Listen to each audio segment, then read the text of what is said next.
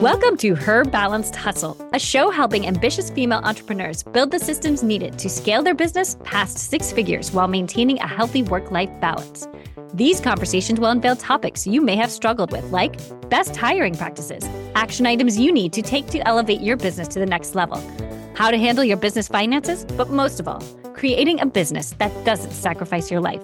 I'm your host, Kiri. Join me each week to learn how to scale your own business. Welcome back to the show. Today, we're going to kind of go into selling a business a little bit more. Now, I am no expert in this. I have never sold a business, and I'm not even at the point where I'm thinking of selling a business. But if you've just listened to Tracy Gunn's episode, she gives a lot of information about selling a business. And I wanted to talk about that and also go into the e myth a little bit more. It's uh, the book is actually called The E Myth Revisited that we'll put in the show notes for you. I talked about it a little bit in the podcast interview with Tracy Gunn, but the reason why I love the E Myth Revisited and why I recommend it to a lot of entrepreneurs and women starting businesses is because it helps you think about your business at a larger level. It helps you think from almost that bird's eye level. Like, if I removed myself from the business, what would it look like? How would it run? So many of us start this business, and of course, the women I coach, we are starting the business for us. We get into it because we want that freedom and flexibility. We don't want to be working so hard. A lot of the women want to be there for their family. Even if it's not family, it's usually like very personal reasons, maybe a lot of doctor's appointments. Maybe you just want to be able to walk your dog for two hours or go on a hike during the day, and maybe mental health. Whatever the reason is, we start it for ourselves. And then we become these solopreneurs if we're successful or when we're successful. And then we're running the business day to day. And one of the women I talked to, she was complaining, like, I just can't take a vacation. She's a bookkeeper, um, accountant, and she just said, I, I don't know how to take a vacation. Help me. I want to learn how to take a vacation. And I was like, ah, let me help you with that, right? Because there are a few different ways that you can do that as a solopreneur. You can either A, hire a team and then you have that team with you all the time. They take over your tasks. And when you step out, it's not a big deal. And that's almost kind of what Tracy Gunn was talking about. You have a big staff, you can leave for a week, the plates are still spinning, nothing's going to fall apart. Another option is you get a temp support, right? You get temp support to help you fill in just for that week that you take vacation. That is hard because you're investing a lot of time training this person just so that there can be a little bit of coverage. That might not be worth it. Okay. The third option is you just take the time off. And if you have a small business, solopreneur, and you just have a few clients, you just shut down. It is what it is. You don't make money. You, it goes on. Everyone goes on with their life just fine, right? Um, but when you think about it at a higher level, when you're when you're growing your business, you want to get it to the point where you can completely step out of it. And the E Myth Revisited is a great book that has exercises for you to really think about how you are going to do that and build your business to do that. Now, you might not want to, you might not be at that point yet, but Tracy had a lot of good information taken from this book and also from her own experience on how do you actually build a business you can sell. Now, her first point is to think about what do you want? Now, like I just mentioned, if you don't want to sell your business, if you don't want to step out of it entirely, then then you know, oh well, not really for you. But do most people eventually get to a point where she was saying, where you think, okay, you know, I put so much time and effort into this business. I think I do want to be able to step out of this business. And I think I want to be able to get some money back. And if that's the case and you want to retire and you want to have a more flexible lifestyle, then you should think about selling it. Okay. And the second question is, what is your business worth? Now, that can be hard for some of us to figure out and to know how what is your business worth right? Like you might have profit and loss statements but that's not the same as how much is it actually worth. And in order to find out what a business is worth it's not just you know your clients how much your money you're making. There's also like assets that you have right? And for every business this could be different. For corporate to contract i have a lot of assets in the sense that i have a community. I have worksheets.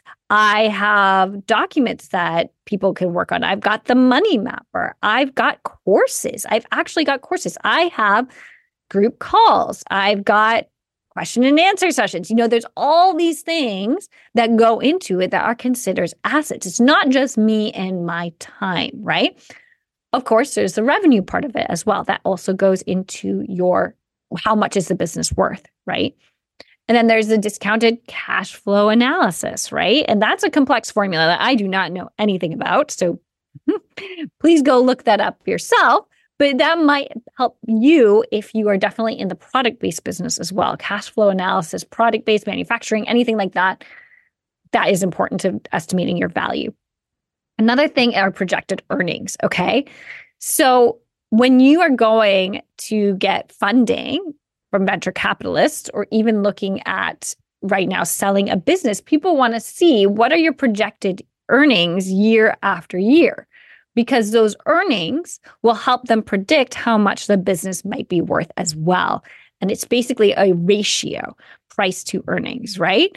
So let's say that your ratio is 15 and the projected earnings are $200,000 a year then you would be looking at something that might be worth $3 million. So, again, that's something you need to take into account when you're thinking about what is your business worth. Now, you need an accountant for this, but it's something I think that every entrepreneur at some point should sit down and think about because we often think, oh, especially for service based business providers, which is a lot of the people I work with, it's just me and my time. Yes, it's just you and your time. But there's also more to it than that. There are things that you're doing and assets that you have that you might not even think about, right? And then you need to also think about the the ratio of how much your business is worth, all of that. So I think that was very important advice. And lastly, she talked about how involved are you in the everyday part of your business? Where are you spending your time? If you are super involved in your business, which a lot of us service providers are, then that's going to make it really hard to sell you're not going to be able to sell it honestly. I'm going to i'm going to be truthful and i know this because i'm in that right now. If someone had to come in and, and take over my business it wouldn't be worth much because i am the face of my business and i'm involved in every single part of it. So in order to sell your business you need to take a step back from that and remove yourself and basically figure out how to fire yourself how to let yourself go from the business. And with that, you need systems and automations. You and this is where the E-Myth Revisited comes back into it and why it's such an important book to read because it tells you all about how you need to set up those systems or maybe automations in your business, right? When someone buys my course, what happens? They get these certain amount of emails. They get access to the course. They need to obviously look at the terms and conditions. And then those are the is the access of the course dripped, meaning like do you get one module a week or do you get it all at once? And then what happens, right? Can I be removed from that process entirely? Almost but then there's the q&a sessions that i have. There's the um, cohorts that i have where i am very prevalent in it. If i wanted to remove myself from that and maybe make it sellable i would have to train people. I would have to train other coaches to take over these calls for me and then have some kind of system or sop that any coach would be able to take over and know the proper responses to give that follow my framework so that then we can also have someone else take over and I am not part of it. Now that could be a very big long-term goal for mine for me, right? Thankfully my business is not named after me, so corporate to contract could that does make it a little bit easier to sell because I could take my face off of it. But again, it's thinking about even if you have something just as like a social media management company, are you the one doing all the posts, doing the research, doing the competitor analysis, creating the reels, creating the TikToks, creating whatever it is needs to be on there? Then you need to think about how can you step out and fire yourself in order to sell the business. So I hope this helps some of you on a maybe smaller scale think about like is my business sellable? How do I remove myself from it? And I definitely recommend checking out the E Myth Revisited. And again, we'll put that in the show notes. So thank you. And I hope that you enjoy these three ways to think about if your business is sellable.